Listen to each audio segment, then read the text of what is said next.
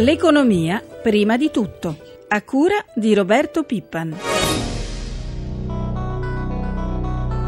We decided to keep the key ECB interest rates unchanged. Buongiorno, buongiorno, a tutti i nostri ascoltatori da Roberto Zampa, la Banca Centrale Europea, lo abbiamo appena sentito dalla voce del Presidente Mario Draghi, ha lasciato invariati i tassi della zona euro. Quello di riferimento resta quindi fermo al minimo storico dello 0,25%. Ne parliamo subito col nostro primo ospite, l'economista Piero Alessandrini. Buongiorno. Buongiorno. Professore, allora i tassi restano fermi, niente tagli per ora, ma Draghi ha avvertito che resteranno bassi a lungo o che potranno essere addirittura inferiori agli attuali. Ma la Banca Centrale Europea non può fare altro che mantenere i tassi ufficiali molto bassi dinanzi a bassa inflazione, alta disoccupazione e la previsione di una ripresa ancora lenta nel 2014 e nel 2015. Eh, il problema è che i vantaggi della politica monetaria espansiva vengono poi annullati dalla necessità di mantenere restrittive la politica fiscale e la stessa politica creditizia per risanare i bilanci pubblici e quelli delle banche. Passiamo ai problemi italiani. Secondo la Confcommercio a ottobre sul fronte dei consumi non ci sono miglioramenti perché l'indicatore dei consumi è sceso ancora del 2,1% su base annua, mentre c'è un timido aumento su base mensile, solo lo 0,1%. È il risultato proprio della somma di austerità fiscale e di austerità creditizia eh, che non può fare altro che deprimere i consumi, quindi ridurre le vendite e frenare la ripresa. Si è puntato troppo alla stabilità e troppo poco alla crescita dimenticando che senza occupazione e crescita non ci può essere stabilità.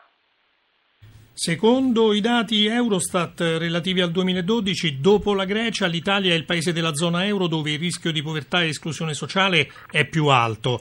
In Italia il 29,9% della popolazione rischia di diventare povero, in Grecia siamo addirittura al 34,6%. Purtroppo le conseguenze della crisi depressiva vengono subite dalle categorie più deboli.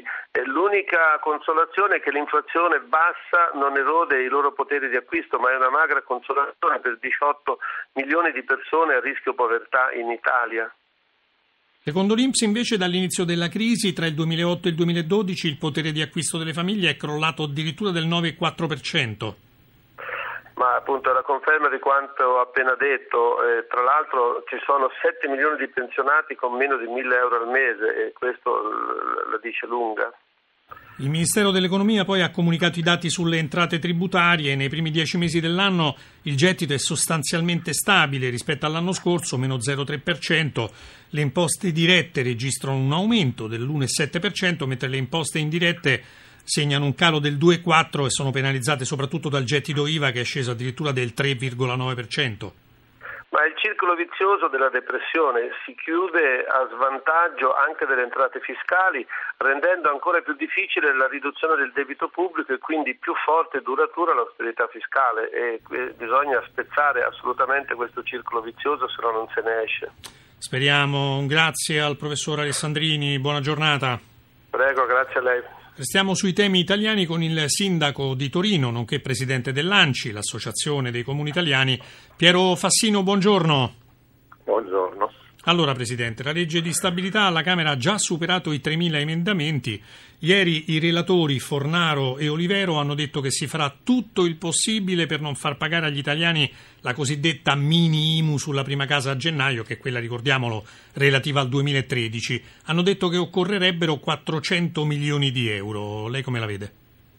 Sì, più o meno questa è la stima anche nostra, tra i 350 e i 400 milioni di euro noi consideriamo che sia giusto questo obiettivo, quello di trovare una copertura che eviti di, di chiedere agli italiani un nuovo balzello, considerato che quando è stato deciso dal governo il superamento dell'IMU si disse che i comuni avrebbero avuto lo stesso introito e questo dalla, dalla legge di stabilità oggi è garantito, ma non sarebbero state chieste risorse ulteriori e contributi aggiuntivi ai cittadini. Staremo a vedere. Stato, nel momento in cui lo Stato si è impegnato a non chiederne, è bene non smentirsi. No?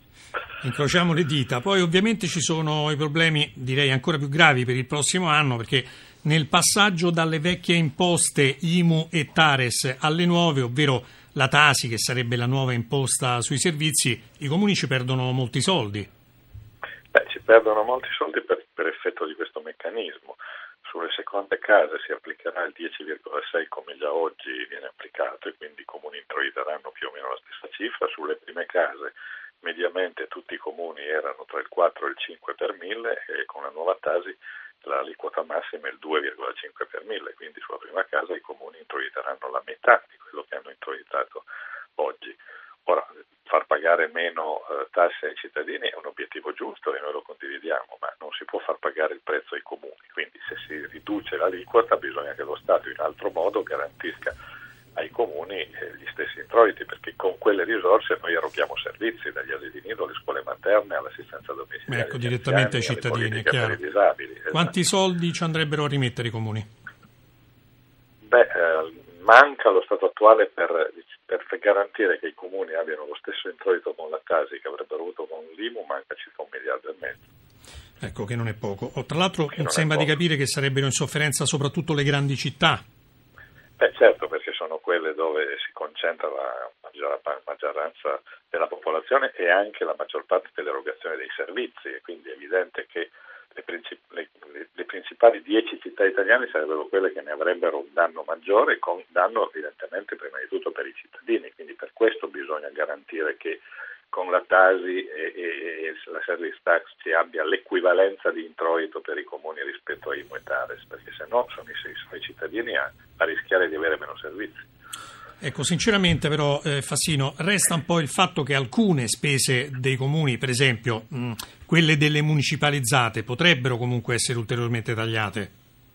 Ma guardi, i comuni in questi eh, 12 anni che abbiamo alle spalle sono stati l'istituzione che ha subito i tagli maggiori nelle risorse e sono anche quelli i comuni che hanno fatto ordine in casa Tanto è vero che l'Istat dice che la spesa statale è aumentata mentre la spesa dei comuni è diminuita. Le aggiungo che sul totale della spesa di tutte le istituzioni, la spesa pubblica italiana e globale, la spesa dei comuni è il 7,5% e sul debito globale italiano il debito dei comuni è il 2,5%. Sono cifre che dicono che il problema principale non siamo noi.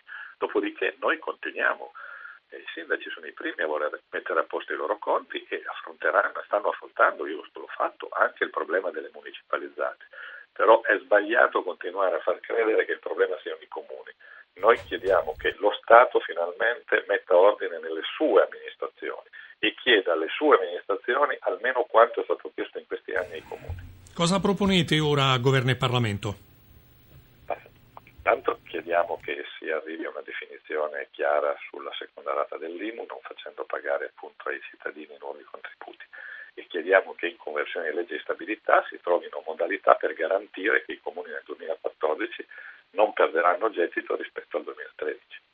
Chiarissimo. Allora noi ringraziamo il Presidente dell'Anci, Piero Fassino, per essere stato con noi. Buon lavoro. Grazie a voi, buon lavoro. Ora parliamo degli stipendi dei manager, perché c'è un sindacato dei lavoratori bancari che ha presentato ieri una proposta di legge in Parlamento. Abbiamo in linea il segretario nazionale della FIBA CISL Giacinto Palladino. Buongiorno. Buongiorno a voi. Allora Palladino, voi avete presentato questa proposta per mettere un tetto ai compensi dei top manager di tutte le società di capitali, quindi banche comprese. Di che si tratta? Perfetto. La nostra proposta uh, vuol porre un tetto pari a 294 mila euro che era la soglia uh, immaginata per i manager uh, pubblici, anche i manager privati, cioè stabilire un limite massimo alle retribuzioni fisse dei manager poi, al quale viene poi correlato il limite per le retribuzioni variabili che non possono superare questo, a loro volta questo tetto quindi un massimo di 588 mila euro tra retribuzioni fisse e retribuzioni variabili. Beh, direi che ci si può tranquillamente accontentare. Quante firme avete raccolto? 118.193 firme consegnate ieri alle 10 al Parlamento. Ecco, ma quali sono le finalità di questa iniziativa? Le finalità che intanto pongono un limite e quindi eh, eliminano anche la possibilità di avere e ottenere bonus in ingresso, bonus in uscita per i manager uh, sono quelle di intanto di uh, proporre un criterio di redistribuzione di equità all'interno del, della distribuzione della ricchezza. ma anche quella di controllare un effetto che è quello di eh, porre sempre ai manager obiettivi di brevissimo termine che mal si conciliano con uno sviluppo sostenibile dell'impresa e spesso portano a... C'è la possibilità che i manager assumano troppi rischi per le banche soprattutto, che facciano degli investimenti ad alto rischio? Assumano troppi rischi ed inoltre quindi facciano molta finanza e poca intermediazione reale, classica e che eh, inoltre per uh, ottenere degli obiettivi di breve termine sacrifichino degli asset importanti tra cui quello occupazionale. Ecco, tra l'altro Quindi, vogliamo ricordare che proprio i lavoratori bancari in questo momento stanno davvero attraversando un momento difficile. Sì, è la prima volta nel nostro settore che si è verificata la disdetta del contratto collettivo da parte della, delle, dell'ABI, quindi dell'associazione bancaria, un, una cosa del tutto improvvisa eh, e eh, immotivata che ancora oggi vede tutta la categoria in forte verticalità. Noi eh, proseguiremo le nostre iniziative anche il 20 con una grande manifestazione a Milano. Ci sono speranze che il Parlamento faccia sua questa proposta di legge?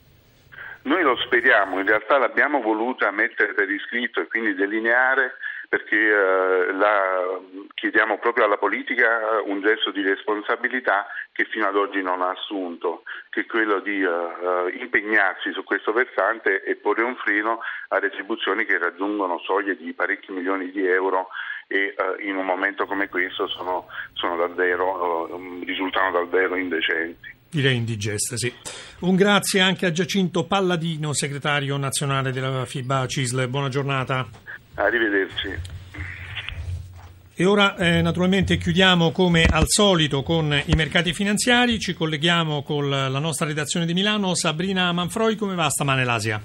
Buongiorno, l'Asia va bene, va bene soprattutto Tokyo che ha chiuso a più 0,8% dopo i buoni dati sulle esportazioni, mentre Hong Kong guadagna lo 0,29%. Oh, ieri per l'Europa è stata una seduta piuttosto pesante. Sì, pesante soprattutto per Milano che ancora una volta è stata la peggiore con un calo dell'1,7%, male anche Parigi meno 1,17%, Francoforte meno 0,6% a incidere sull'andamento da una parte il rialzo oltre le attese del PIL americano che quindi fa eh, presupporre che, mh, che, la Fed anticipi il suo piano di rientro degli stimoli all'economia e dall'altra parte la BCE che non ha invece...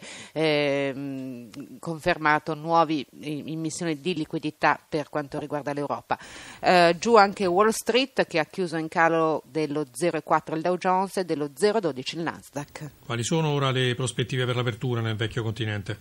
Al momento sono tutte in leggero rialzo, oggi attesi dati sulla occupazione dagli Stati Uniti. Facciamo il punto su euro e spread. L'euro è, si è rafforzato molto ieri dopo la riunione della BCE, è salito a 1,3660 e così è questa mattina. Lo spread si è allargato a 239 punti base, il rendimento a 10 anni è salito al 4,24%. Grazie Manfroi, la nostra rubrica economica termina qui. Per ulteriori informazioni finanziarie vi ricordiamo questione di borsa, in onda subito dopo il GR1 delle 10.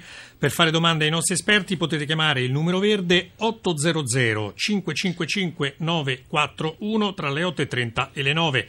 Linea di nuovo a prima di tutto, una buona giornata ai nostri ascoltatori da Roberto Zampa.